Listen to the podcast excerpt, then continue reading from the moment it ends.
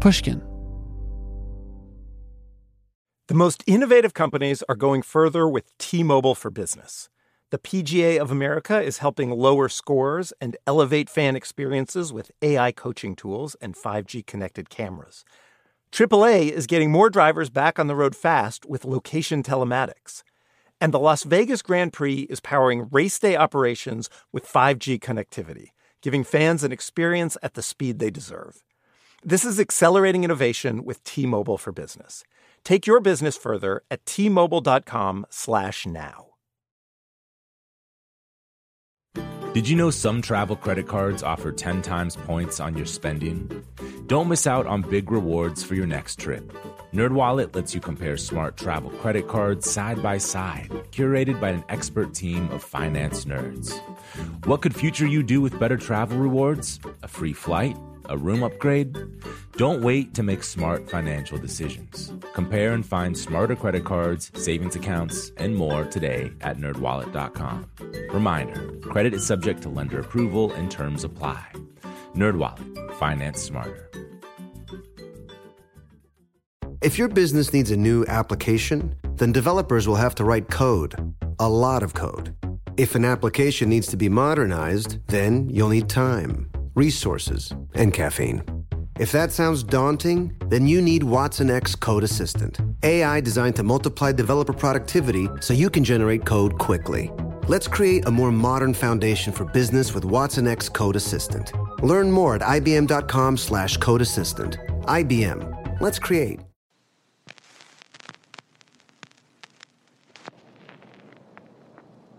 As a poet, you concentrate on the line to line.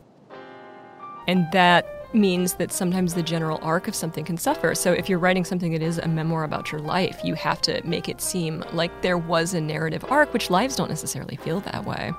So my skill as a poet is concentrating on the units. Oh yeah, let's just let that one sit there. That was Patricia Lockwood. I'm Sam Fragoso, and this is Talk Easy. Welcome to the show.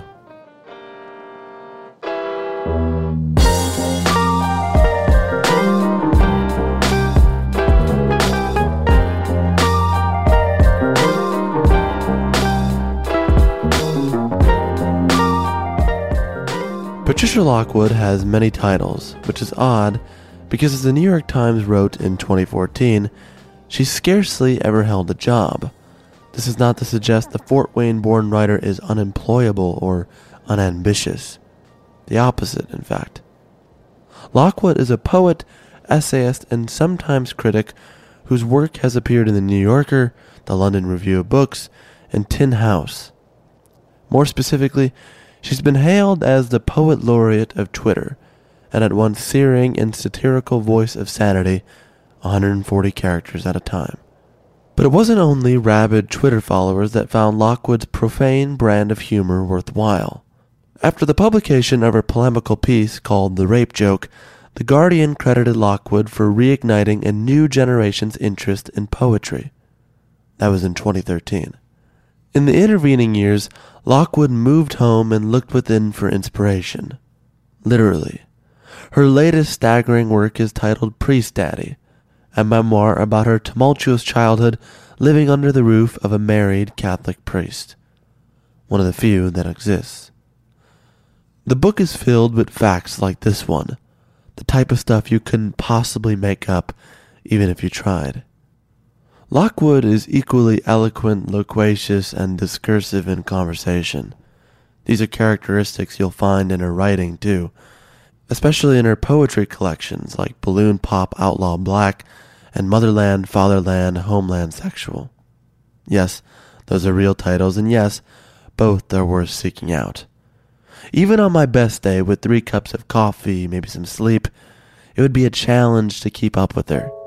She knows this fact as well. What follows is my best attempt. Oh, and sarcasm. Warning, lots and lots of sarcasm. Now, here is Patricia Lockwood.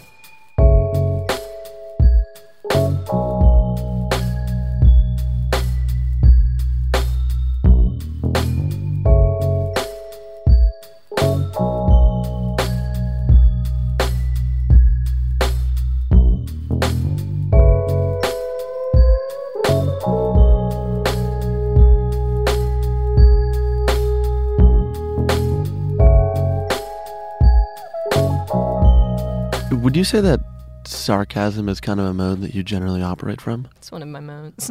It's one of my modes. Only with like-minded people, okay. I feel. So. And we're like-minded? Yeah. I wouldn't be, like, harassing you. Well, maybe I would. It's only with a person who I consider to be generally harmonious or congruent. Okay. Yeah. I can go with that. Mm-hmm. Would you say Priest Daddy is, in some way, mild, light, playful, harassing of your family? I don't know. I feel like if that's how it is, I should have harassed them more, you know? I feel like it was actually extremely gentle. It would be one thing if I were making up the quotes, but I'm not. They're all verbatim. How, did you write those down in the moment? Because I'm reading these and I'm like, how could you possibly get... So good and amazing. So yes, I was writing them down in the moment. Now we have things called cell phones that have special notes apps in them, and so you can just pretend to be doing something on your phone while you're writing down everything your mom says, and also sometimes secretly recording her. I did that as well. I recorded her saying, epic fail, and I put it on the internet. Mm. Yeah. Did people like that? Not that many. It was like a Vine. Vine is gone. Vine is gone. Oh, wow. I'm so sorry, Vine. Yeah. It wasn't. I wasn't the one who did it. But yes, and I also dispatched my husband, Jason, to be writing quotes down as well. But he's more your age, so it's a little more appropriate. Yeah, yeah, but... It was more difficult with stuff in the past because you don't remember exactly, except sometimes if someone said something that was so horrible that it was traumatic to you, then it, you know, is imprinted on your mind forever. But otherwise, you just had to sort of basically say what they said in their voice, and that gets a little bit tricky when you're dealing with people who operate already as caricatures of themselves. Are you worried about family response to it? Because I know your father won't read it. He won't. Has your mom listened to the audio book yet? No, we're still working on her. Oh, she's lazy.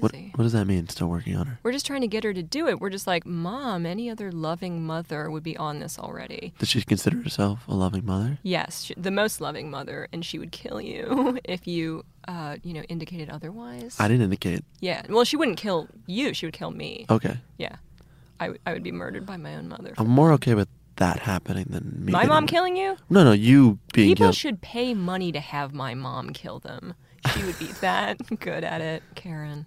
Yeah, but she won't listen to it. Then I have some brothers and sisters. Before we move on, why do you think that really is? I don't know. Maybe she is concerned about what's in it. Do you think she has reason to be? That's not a question for me. Oh, I get to ask you questions. Okay. Yeah. Do I think she has reason to be? I'll put it this way. When I call my mom about an event that happened... at a family gathering 3 weeks ago yesterday. Are these the kind of conversations you have with your mom? Oh, we talk about something happened, maybe an argument that we had or an interaction. She is never excited about. Your mom doesn't want to talk to you. Your mom doesn't like you. I'm so sorry. Yeah, she doesn't like me. But no, they don't want to relitigate. Huh. That's part of it. It's almost like it's in the moment, they get angry, we try to move forward. Yeah. Anything... diving back in is a little painful.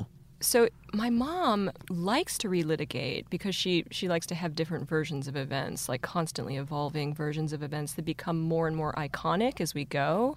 My dad, I don't think that he wants to encounter someone else's reality in that way. It's also true that you're correct when my dad said angry things to us, I don't even think he remembered them later. So you wouldn't want to go back and be like, here are all the things I said when I was blackout drunk. You know, I wouldn't want someone to be like recording those things. My dad doesn't want maybe people to be writing down the things that he says when he's angry. Why doesn't he remember? I don't know. Is it like a blood pressure issue or is it just, I don't know, it just disappears in a cloud of smoke as soon as it happens? Or that's a little convenient. I don't know. I wouldn't try to delve that far. I guess I'm asking you about this because you get to tell the story. It's almost like the whole thing of history's written by the winners. The winners. This is how I get to be this is the one way I get to be a winner. Yeah, it's true. It's true. But it was also something, I mean, I felt very bound when I was writing it, or I felt like my hands were tied behind my back and I was like writing with the pencil in my mouth because it was so very much important to me that I not step out of line regarding my depictions of other people. What does that mean? I don't know. You have a tremendous responsibility. I think writing about my dad, I was not as concerned about like how he would appear, because partly because I knew he wouldn't read it. But when I'm writing about someone like my mom or my siblings, like that is a really heavy responsibility to put people down in a book because it's permanent. Mm-hmm. And then it's the image that other people who read the book carry around with them of real living people. That's a heavy thing. Or at least I think it is. I think so. Yeah. But what would crossing the line look like? Do you think you did that? No, I think like inaccuracy, giving a general impression of a person that was wrong. So someone like my mother, I want the general impression I give of her to feel like the way she feels to me. Mm. It's harder to do with someone like my dad, who is a more volatile personality. Someone like my mom basically gives a good impression, you know, so I'm not going to be writing down anything about her that makes her look super bad. But it'd be easy to write in a way about my father that made him seem like an inhuman monster or something like that. That's not something you want to do. It's just bad art, for one. Mm. So part of it maybe was a constraint, like a familial constraint, but part of it was an artistic constraint. You say in the opening here that a book doesn't ask to begin any more than a baby asks to be born, but still, best to begin at the beginning. Mm. I just wrote that because it sounded good. Me? I wrote it because it sounded good. Oh, okay. Is that a lot of your sentences? Yeah, mostly. It's just like, well, it's true, but mainly it sounds good. I have to say, sentence to sentence, you are one of the most impressive writers that I've come across. Yeah, thank you very much. Well, that can be difficult because as a poet... It sounds nice, by the way. This is not at all... There's substance. I don't know if there's substance, but it sounds beautiful. Thank you. It's because as a poet, you concentrate on the line to line. And that... means that sometimes the general arc of something can suffer. So if you're writing something that is a memoir about your life, you have to make it seem like there was a narrative arc, which lives don't necessarily feel that way. So my skill as a poet is concentrating on the units. Oh yeah, let's just let that one sit there.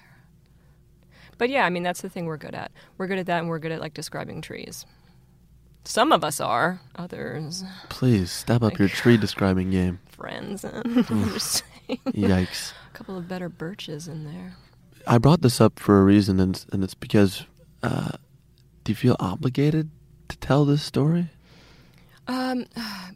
By money, yes, because I was extremely poor when we were going into this, and it was the only thing. It was like the little, you know, plank that they threw me as I was drowning...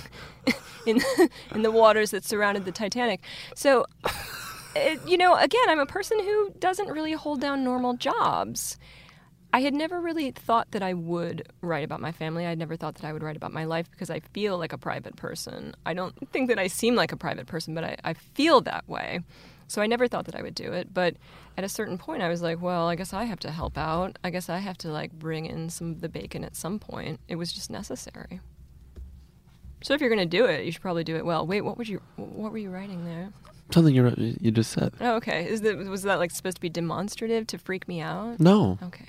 But I knew you were going to comment on that. I mean, what I wrote down is that you said you feel like a private person. Mm-hmm. A lot of people have read the book and they're like, I know you so well now. Mm-hmm. You've spilled everything onto the page. And I'm like, no, like, I don't feel like that's true. I'm like, you don't know me at all. You'll never know me. Or they're like, I feel like I really know Jason. And to me, like, I didn't get to put as much of Jason in the book as I really wanted to. I had to cut a lot of his jokes. Do you want to hear one of them? Yes. What kind of bath does a pig take?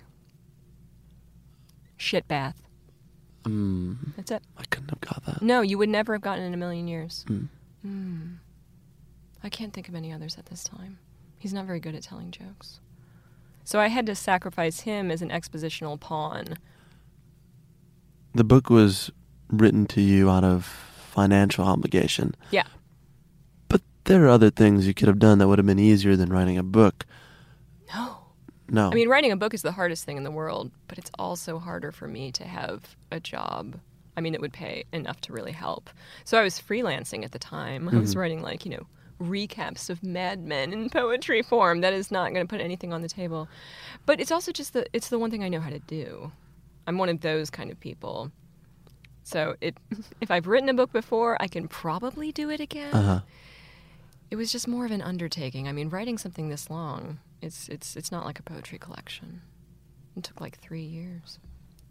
I feel like one of those people, but I often wonder if that's stubbornness. If I have the choice to wake up in the morning and go out looking for jobs and like temp at an agency or something like that, or just continue the thing I've been doing my whole life, which is to wake up in the morning and read and write, I'm probably going to do the second thing. In bed. Only ever in bed. How does that work? How does it not work? It works in every single conceivable way. Well, go ahead. Okay, so I think Truman Capote was one of the other horizontal writers, I believe. But also, I mean, so I would like to be floating in something and just not have to move at all. Because when I'm in bed and I'm lying down, sometimes I have to clench my abs a little bit to sit up. And I don't want that to be happening. Challenging. No, yeah, I don't want anything like that going on. So I'm not one of those people who walks around and gets ideas on their leafy autumn walks. That is not what's going on with me. I have to have total silence. And I have to have a cat near me, or nothing happens. What is going on with you? I don't know. I don't know if it's that unusual, but for me, I have a lot of sensory integration issues, so I like to be just very still, and that helps me to think. I think you're also particularly good at making fun of writerly cliches. Yeah, but partly that's because I exhibit so many of them, and that's, I guess you have to make fun of the stuff that you do. But for me, it's particularly bad. Yeah. Is it bad because there's a disconnect between you being raised in Fort Wayne, Indiana, and then when you come to New York, you write for The New Yorker now. I've been in The New Yorker. You've been in the New Yorker. We have to make these distinctions. Okay, yeah. You've been in The New Yorker. Yeah. You feel like you assume some of those writerly cliches, and I wonder if you feel that more because of where you grew up in Fort Wayne, Indiana, which is not a whole bunch of writers have come from there. It's not like growing up in Manhattan or like some Chicago or something like that. Well, I was technically just born in Fort Wayne. I was raised in St. Louis and Cincinnati, so it was this whole thing where it's just like the Midwest in general, pretty much. And the Midwest, I mean, it has more of a writerly tradition than I think we give it credit for.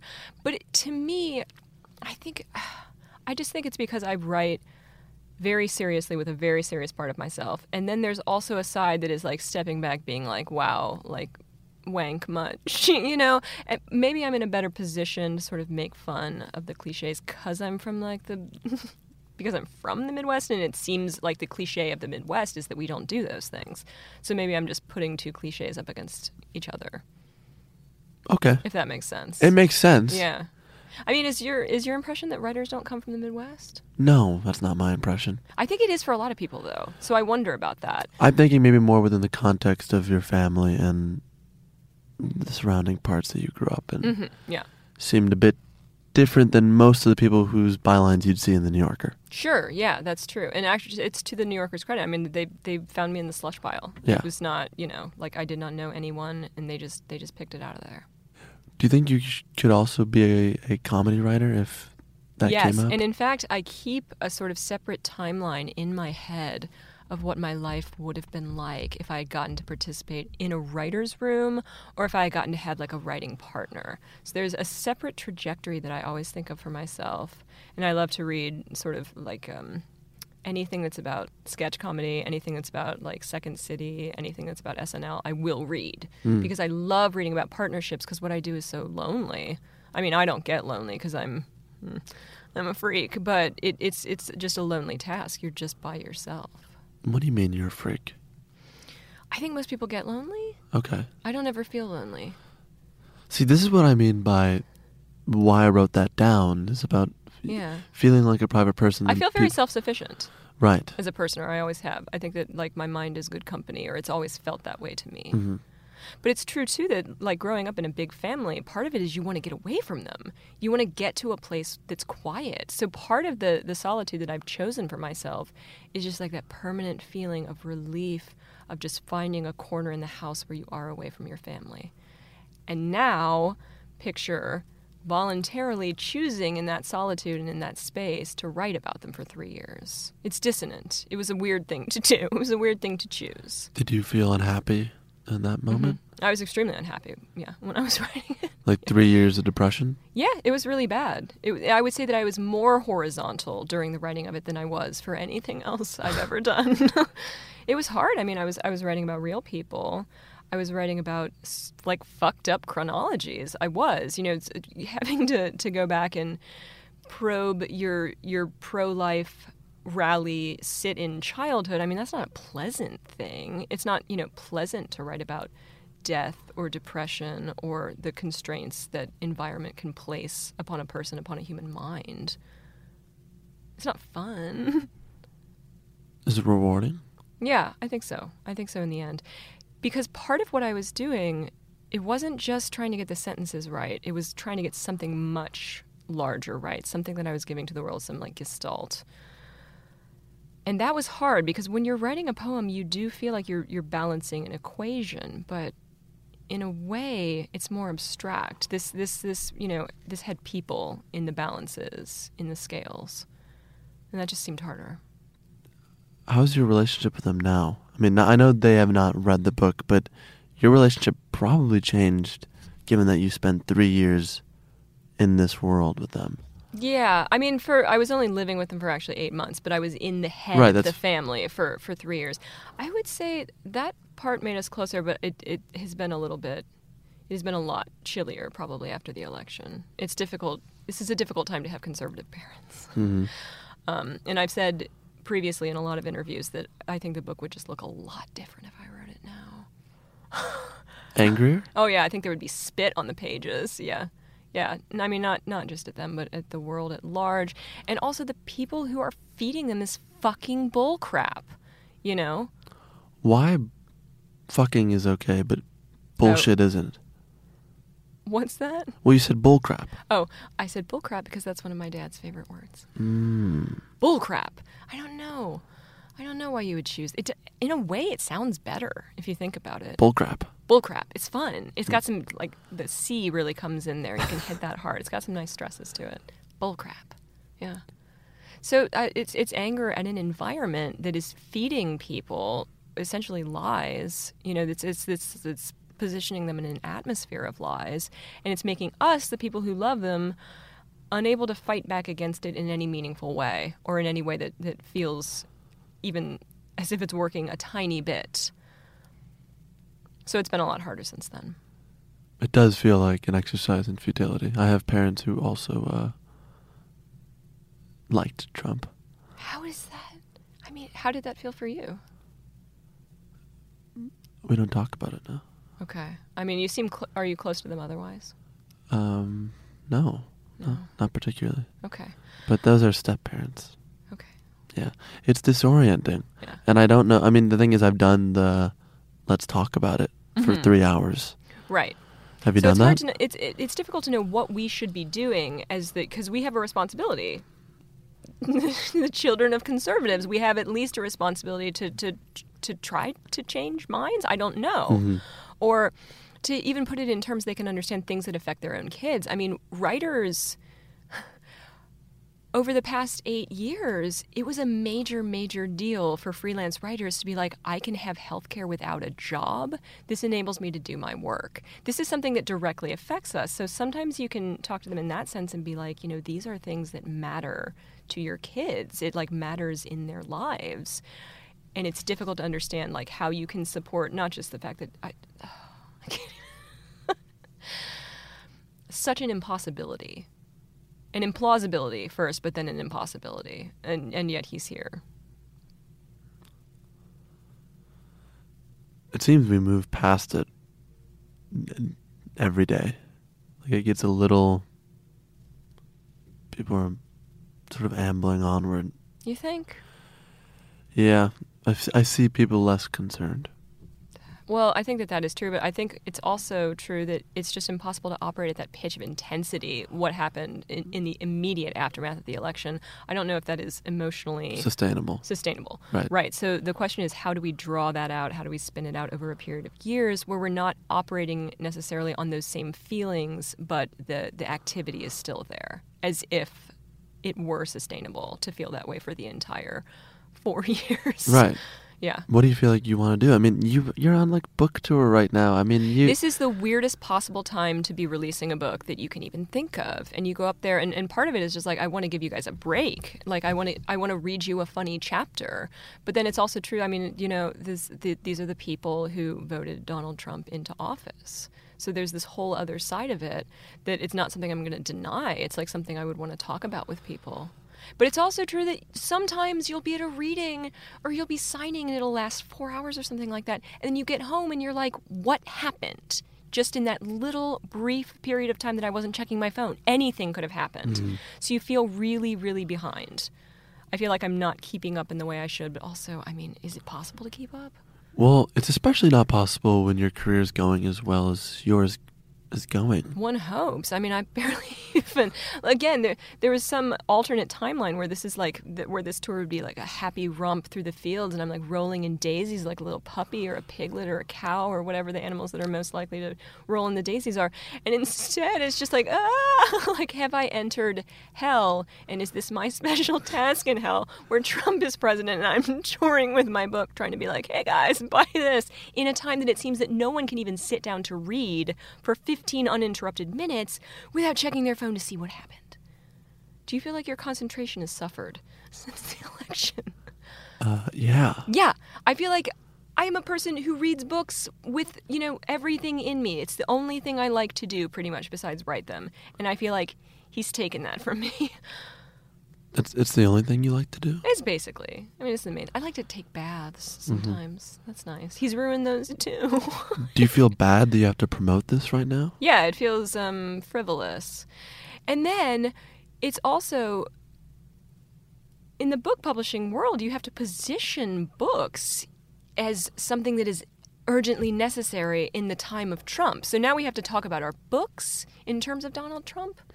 Now we have to say, you know, this will be a guidebook for you for the next 4 years. This will give you insights into the kind of people who considered him a possible president.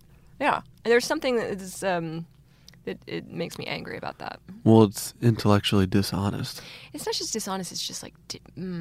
pandering a little bit. It's a whole bunch of little things. A whole bunch of little things. Yeah. None of them good. None of them are good. No. Yeah, so that was my main thing as I set out on the tour. I'm like, is this even a time we should be doing this? Like, we continue to try to sell books in this era? Well, what's better? I mean, to not do that? Is it better for writers to now be following the news 24/7 than to be working on their projects, on their books, like things that bring beauty into the world? I don't know. You know what's going to happen? What's going to happen? There's going to be a lot of really... wonderful, insightful, poetic art that's going to come out in the next 3 to 4 years. But boo. Actually, no. Let me finish. Yes. And then I'll let you interrupt. And boo. Boo. Boo. Boo. It will not be recognized in the next 3 to 4 years. Okay. But I think in a decade or so, once enough time has passed and people will go back and be like, oh my God, remember that book in 2018? Well, no, of course you don't, because no one has time to do any of that right now. That's interesting, because I tend to feel that the art that is made in the immediate aftermath of things like this is not the best. I feel maybe like someone has a better perspective 10 years down the road. Oh, for sure. Maybe I'm thinking about stuff that was written 2 years ago, or like that. That's the process. Totally prescient, yeah. There are completely writers who predicted this sort of thing. I mean... It's been a constant threat throughout history, really, that, like, the buffoon rises to the very top, right? And he, like, upends the world. You said in an interview that you like to be the clown. You like to be performing. Even that, I don't know that I like to be the clown. Or rather, you are. It's probably just a kind of nervousness, or it's something that diffuses situations. Are you nervous? No, I'm not nervous right now at all. It's some sort of mechanism that was formed a very long time ago. That comes out for me in social situations. I mean, when I'm sitting by myself alone, I'm not like telling jokes out loud or anything like that. But when I get in, when I get into society, I'm very personable in that way. Mm-hmm. Yeah, I see. Yeah, I don't know if like clown is the right word, or show off or something like that. But there's like a childlike element to it, probably, that is like performative. Do you like to please people? I don't know. That's hard to tell. Probably. I mean, or it's probably necessary to me to do that, like with the way I was raised, for sure. But it's a person like me is constantly taking the sort of emotional temperature of a room and rushing to correct it where it feels either too warm or too hot. So there's an element of the clown that is actually sacrificial. This is what I think. So if I can be the person who goes into a situation and says the silly thing or even the stupid thing or the thing that like deflates tension. Makes everyone's lives better. Right. Yeah. So then I'll take that on me. I can do that. And then you guys can be a little more comfortable because the rest of the group coalesces around the clown, right? Either to like roll their eyes or to enjoy it. Maybe that's what I'm responding to. Because I feel like that's my job. Oh, no. Like, most of the time. Oh, so we're like magnets that are just pushing and pushing and they can never touch. Oh, no. It's actually really uncomfortable when you meet another clown. It's like clown hatred or like uncontrollable clown attraction. Like, you're so right. This is true. So you can only have one clown in a room. Just like you can only have one guy with a guitar at a party.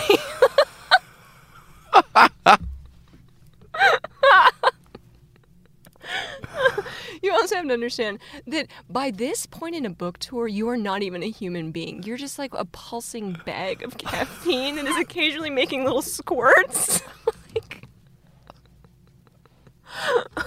You're not eating real food. It's completely like we live on French fries. We talk so much.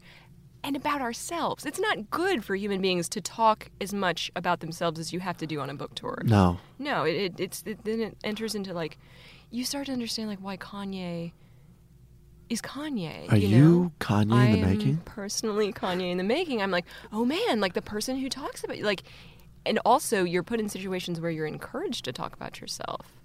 Which is unnatural. Unnatural, yeah. Unless it's therapy or something. You don't want to like be having public therapy on people's laps and like in their faces. How do you balance that then? I mean, if you feel like you're going through this publicity tour and you're exhausted and a little understandably delusional from talking about yourself all the time. To people like you, yeah. So it's actually interesting because you become an automaton. It gets into your muscle memory somehow that you know how to go to airports, you know how to ride in taxis, you know how to get to these events and do these specific things, but you feel like your mind is completely absent. I don't know where my mind is right now.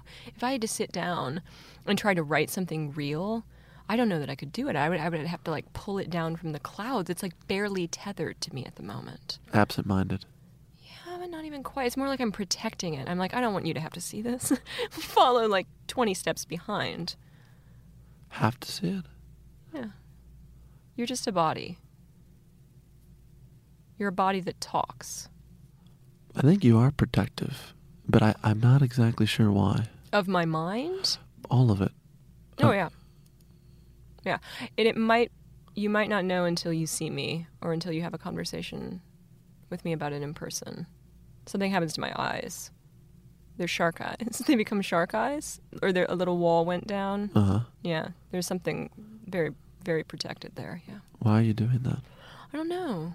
It's just in my family growing up, an emotion could be wrong. So you could be wrong about the way you felt. So it's something you learn not to show any of that really. But there is a necessary generosity that comes in something like a Q&A or when someone is talking to you, you have to give them something.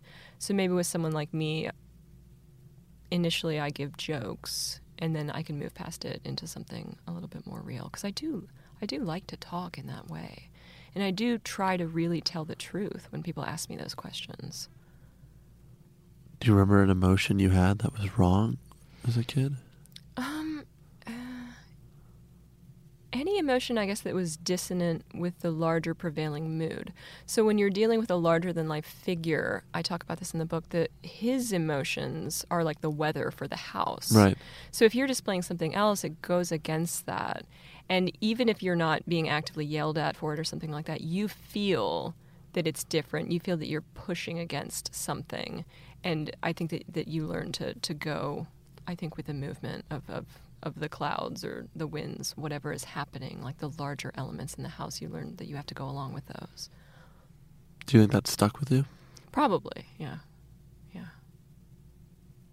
And there's something about being stood up in a spotlight that you do feel like a kid and you're sort of like in an amateurish like school play sort of situation, like you're getting up for the first time. There's something really vulnerable about it that doesn't feel entirely adult. You don't feel exactly like an adult when people are asking you questions about your real self or your family. Uh-huh.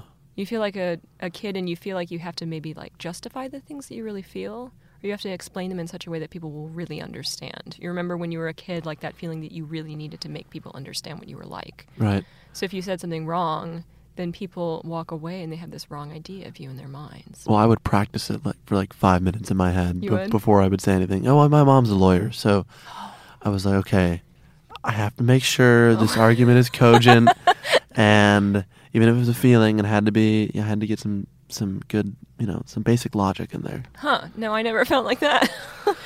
I thought that you had to make it beautiful. I tried that. You tried that too? But failing that, there must be logic in it. But you were going to tell me more about your Catholic upbringing. It's something I've actually never talked about on the show, even though we've done it for a year. It hasn't come up. Okay. And it's because I don't have much to give you. I went to that school purely out of obligation. Yeah. And my parents hated the public school that we lived near, and they thought Catholic schools are good schools. This is a better school. Yeah. My parents aren't Catholic. No, that was true of a lot of, Yeah. So I passed out and fell asleep during religion class all the time. Yeah. Well, the real Catholics did too. Me, because I'm like, I already know this shit. Excuse me. I've got God in my house. And me, because I don't know it, don't want to know it. Yeah, you don't need to get that in there. No. But you had to wear the uniform, right? The blue pants and the... Oh, yep. God. The same with the khaki, yeah. You didn't have to do ties, did you? No ties. Did you have to do dresses? I don't even know. Okay, so yes, when you're younger, you do a kind of jumper over a blouse. Yes. And then you graduate to skirts to be sexier at some point, I think. It's weird because the girls do get more attractive because I think they change. The guys kind of stay with the same boring... They always have to have the... But maybe that's just like not what we're into. Maybe someone else is like fetishizing the schoolboy. Certainly someone is. But who? Maybe it's just not us. Well, someone in the world. Someone who went to Catholic school. Or who didn't, but there was a Catholic school across the street, and they saw them walking back and forth. But yes, and then we did the skirts. But in high school, it was kind of a progressive one for us, so we just had to wear a collared shirt and either a skirt or the slacks. I don't know that I ever used the word slacks again after I got out of Catholic school, but they were slacks. You wore slacks. Yeah, and one of the schools I went to, because I went to so many Catholic schools. One of them, you had to wear a special blazer. Ooh. When you went to a church service. There was a crest on it? There was a crest on it. It was bright red. It was like a cardinal color, and it had a huge crest on the boob of it. And it was just like, why are we doing this? And a lot of those girls weren't Catholic. It was just a really good school. How did you match up with your contemporaries in high school? I think I was the clown then too. So it was I never felt like an outsider or anything like that. I always had friends, but it was partially because... Was it joke first? Maybe. With some, in a wider classroom setting, I think that it was. But I existed in their midst probably as a sort of novelty, which is the way I exist now among my contemporary writers. I'm like a mascot or something. I'm something a little bit different, yeah. It's a welcome presence, but you're not totally 100% one of them, I think. It was like that in school. Yeah, you felt you were a little bit set apart or like a different species or something. Do you want to be one of them? Honestly, what does that mean, though?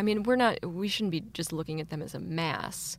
But no, I wanted and I longed for a really, really long period to have gone to college, to have existed in a sort of academic life.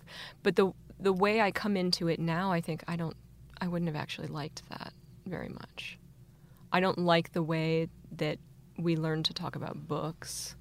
I don't like the way we learn to think about writing necessarily. I think that Elif Batuman is right when she says, I would rather think of writing as almost anything other than, a craft. Right? Yeah. Maybe better to be one of those. She gets people angry. I love her. But maybe better to be one of those people who, like, lies down in a pile of crystals and says that, like, a spirit possesses you when you write, you know? It's not even the fact that it's such a bad idea in and of itself, is that we all open our mouths and the word craft comes out. So it's like a lockstep idea. What's the worst thing we do when it comes to teaching people how to write and read? I don't know, and I wouldn't say, with reading, I think we tell people that intent is in the writer like an arrow, and it's something that can be discerned, you know? When we talk about what did Hemingway mean when he wrote this, he meant the fucking sentence. Like, that's what he meant. That sort of thing drives me crazy.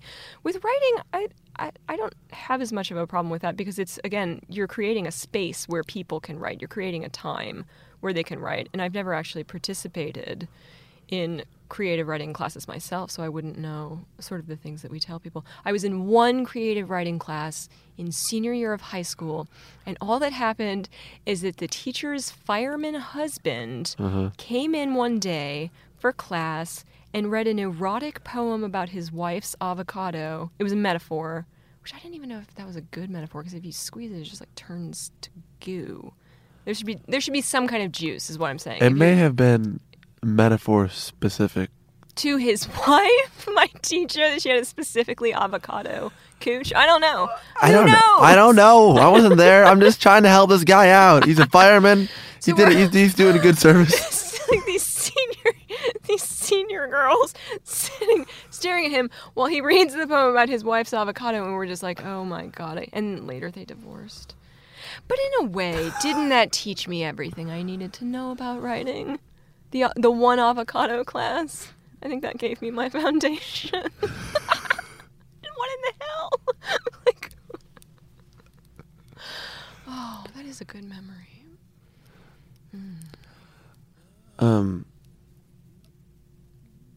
Let's just go into. This is the worst, but it's been talked about too much. But we should go over it.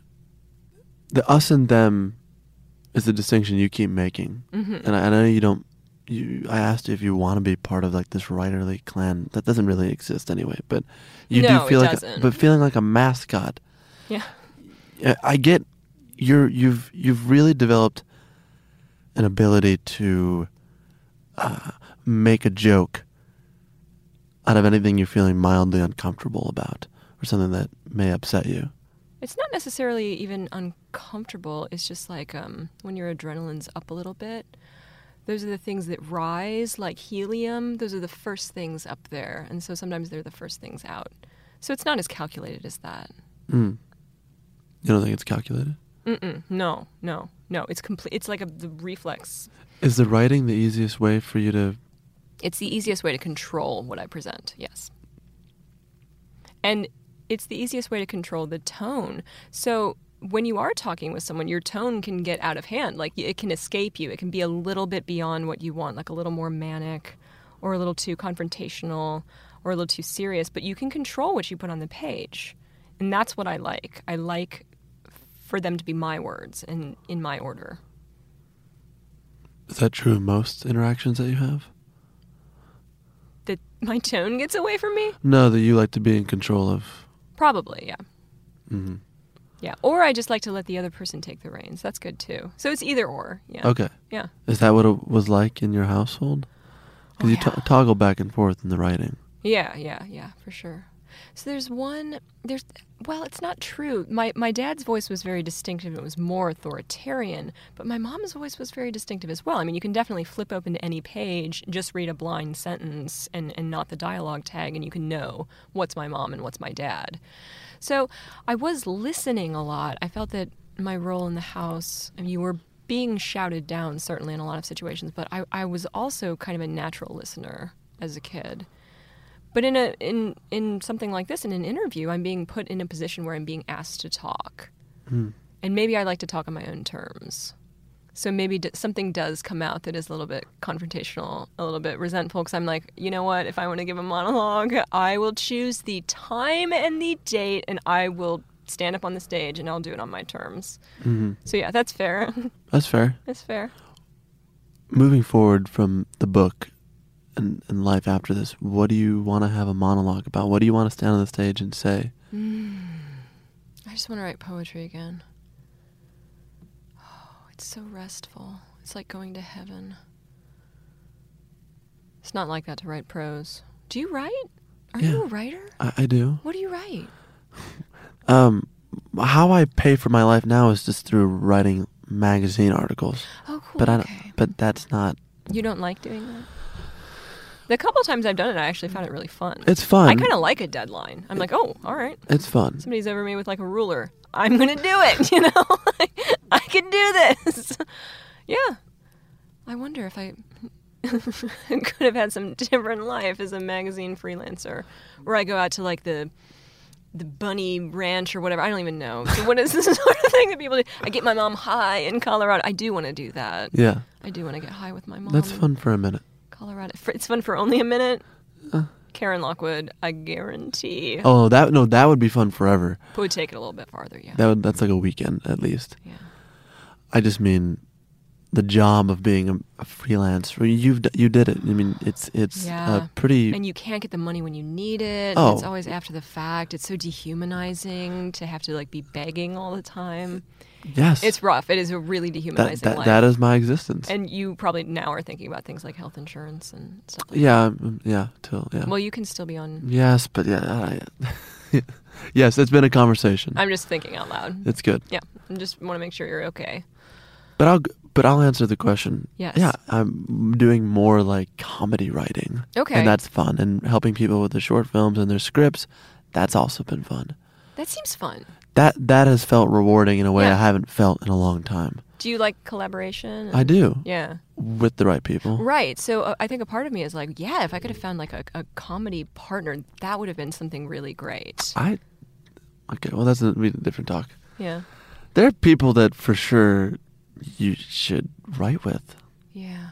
It was interesting. I was doing a reading in Chicago, and afterwards I was hanging out with a bunch of ClickHole writers. And it was the first time I had that sense of Chicago as like a comedy city. So I had been there before, and I knew, you know, I knew that it was, but I had never felt that way about it. But I was sitting there in a booth, like eating tater tots and like the most disgusting macaroni and cheese in the world with these ClickHole writers. And it was like, oh, that's a scene. Those are good people. They are good people. Yeah. They're very, very funny people. Very funny. Yeah.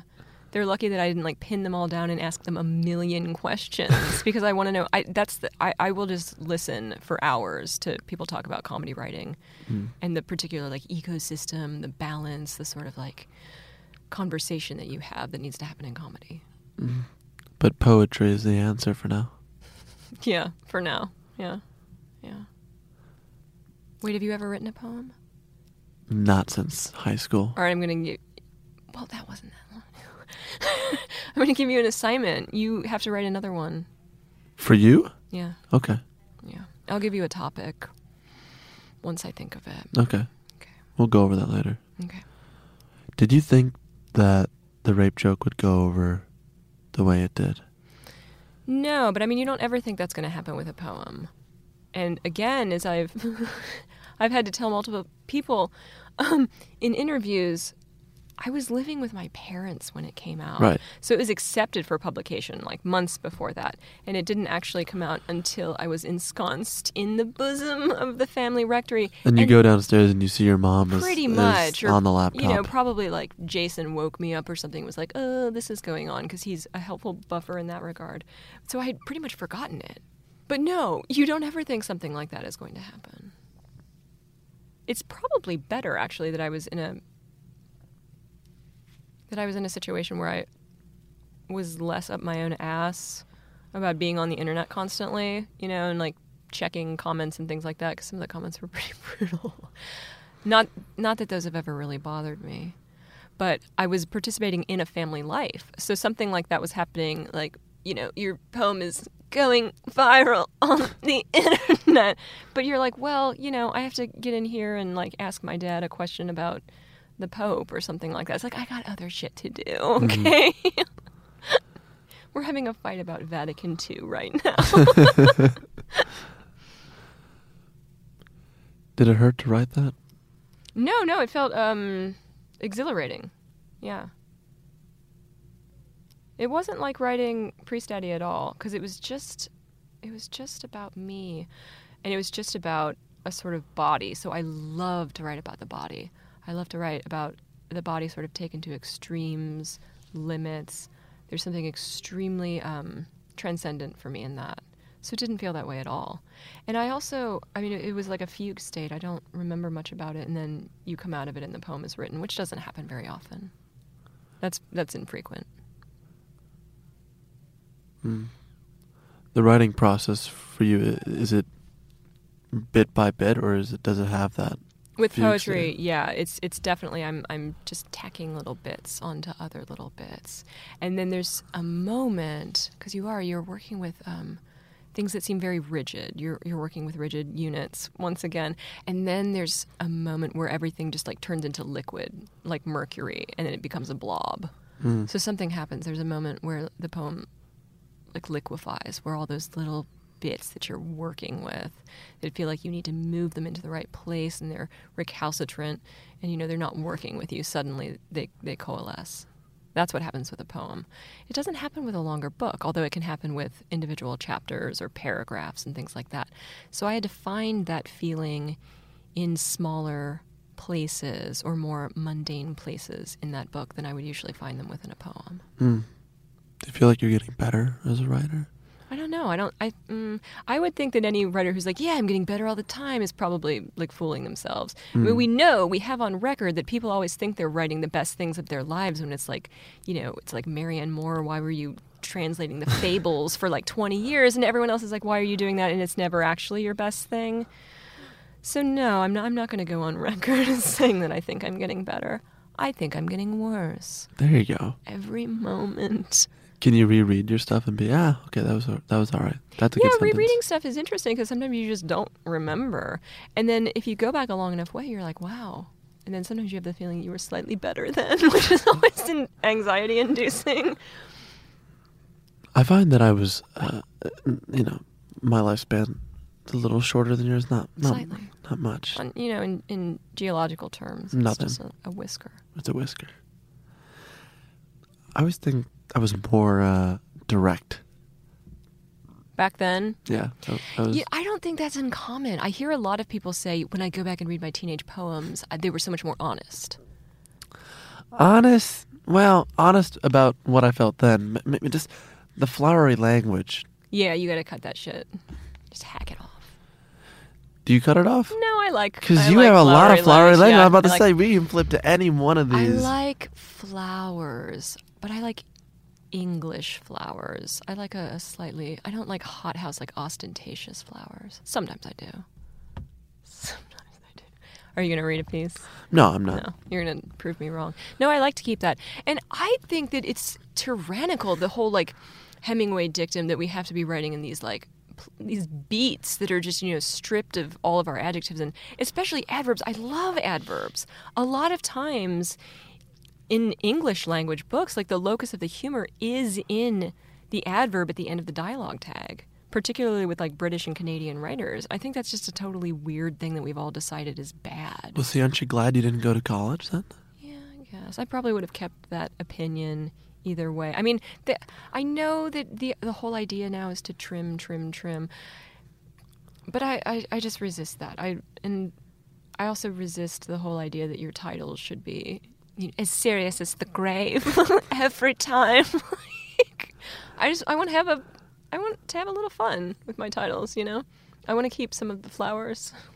I feel like you avoided a lot of bad writing habits by detouring. It's hard to... I could have just picked up a whole set of, you know, others. You never know, honestly. But it's true that if you're self-educated, you're just reading really deeply into the people that you've chosen. And that can be bad for you too, but not always in ways that you can... perceive at the time. Let other people perceive it after you're dead, I guess. Is there something you hope people will perceive about the stuff you've written after when you're dead? When I'm dead? Yeah. No. And also, I'm never going to die, Sam. So that's a foolish question on your part. I'm the one who's going to keep living until... well, I don't know. At that point, what would it be? Would it be the end of the world? No, just the end of your existence. But that's never going to happen. Okay, so that doesn't happen. Until we're all shot into the sun. But I can't die. So you're the last person. I'm the last one. Isn't that going to be terrible for you? It's like The Giver. I'm the one who needs to carry on with all the memories of the human race. Do you guys read that in school now? Do we read that in school? You mean when I was in grade school? Yeah, did you read that in school? Yeah, we read it in school. It was like 6th grade. Yeah, right. That's a 6th grade book, yeah. Oh, is there something I hope people... No, I don't like to think about that. Okay. I've always thought of myself as existing in posterity, but I've never really thought what people would say about me, so I haven't really gone that far. That's probably healthier. Just be like, yeah, they're going to remember me. But, I mean, you could be remembered in the way that's like, you know, the guy who wrote, like, the Tay Bridge disaster, William McGonagall, the worst poet ever to live. Is that true? You should look it up just to make sure that I got the name right. Okay, we'll look it up after. He wrote some really, really bad poems. So, but would it be that bad to be remembered for writing bad poems? I mean, you're dead. The worms are eating you. Does it matter if some little bitch is sitting there in a podcast saying that your poem about a bridge was not any good? I don't think it matters. 3 months from now, this tour will be mostly over, right? Yeah. It's gonna be over like next week. Okay. Yeah. But you're getting the very tail end of the, you know, the lunacy. Yeah. When this is all over, whatever time that is, what does it look like for you? I just see my bed again. I just see my clean white bed. I'm gonna be lying right in the middle of it. Hopefully just like crashing my way through a novel in some crazy like Kerouac fashion where it just comes all at once. What I'm hoping is that I experience some kind of like lightning strike of creativity that is my reward for going so long without a mind on this book tour for Priest Daddy.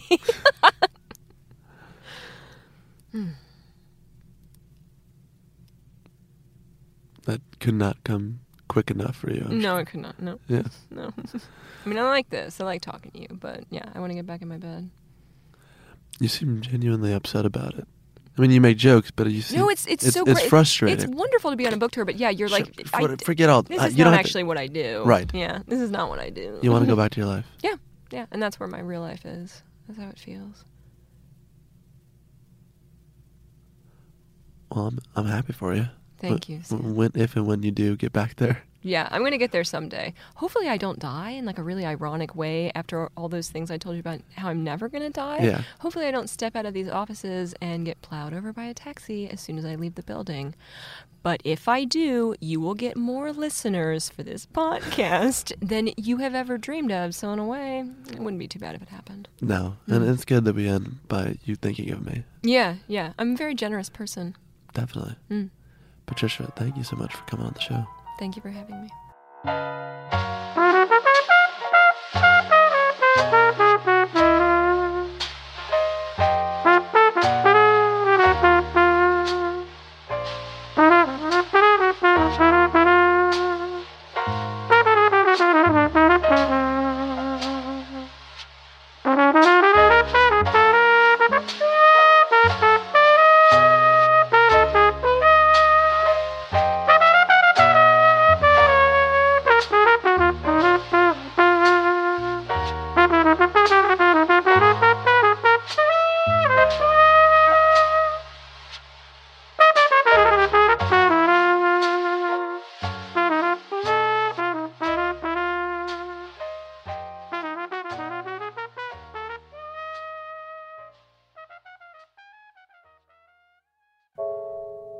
Special thanks this week to Elizabeth and Jennifer at Random House for setting up the space to record.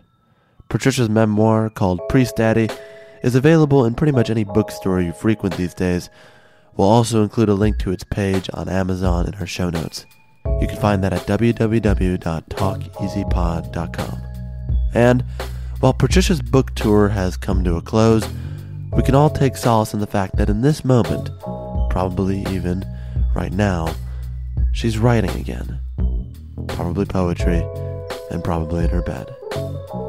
If this is your first time listening to the podcast, You should definitely check out past episodes with folks like Sherman Alexie, Wesley Morris, Alyssa Wilkinson, and many more. Talk Easy is executive produced by David Chen, graphics by Ian Jones, illustrations by Krishna Shenoy. Our new theme music is by the wonderful Dylan Peck.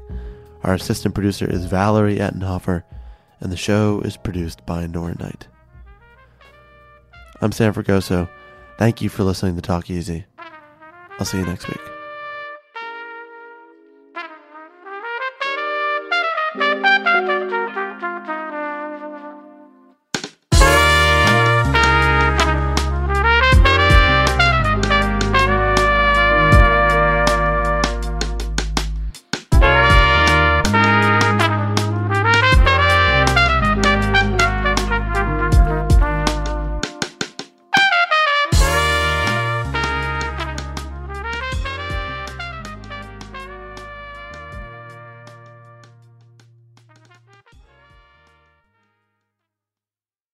The tradition of breaking tradition continues with the return of the unconventional awards from T-Mobile for Business at Mobile World Congress.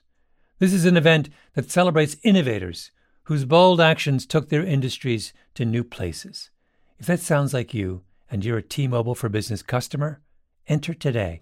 If you win, you'll be publicly honored amongst some of the most influential leaders in industry, and me, I'll be there too. Enter now at tmobile.com/unconventional awards. See you there. If a new house is on your wish list in the next 5 years, grow your savings faster and experience your dreams with an Ohio Homebuyer Plus account from Kemba Financial Credit Union. A savings account specifically designed to save for a new home where you can earn 7% APY, a $500 matching bonus, and a $1,500 mortgage closing cost credit. Learn more at Kemba.org. Offer expires March 31st, 2025. APY equals annual percentage yield. Restrictions apply. NMLS 292230. Equal housing lender. Federally insured by NCUA. Are you still searching for your perfect place to call home? Well, now is the time to buy at Fisher Homes. If you're looking to move in before the end of 2024, May could be your last opportunity to start building your dream home and close before the year's end. If you're hoping to move in even sooner, Fisher Homes also has homes that are move-in ready and waiting for you, where you can start enjoying the benefits of homeownership even faster. Schedule your personal tour with a new home advisor today at fisherhomes.com and make this spring the season you find your perfect home sweet home.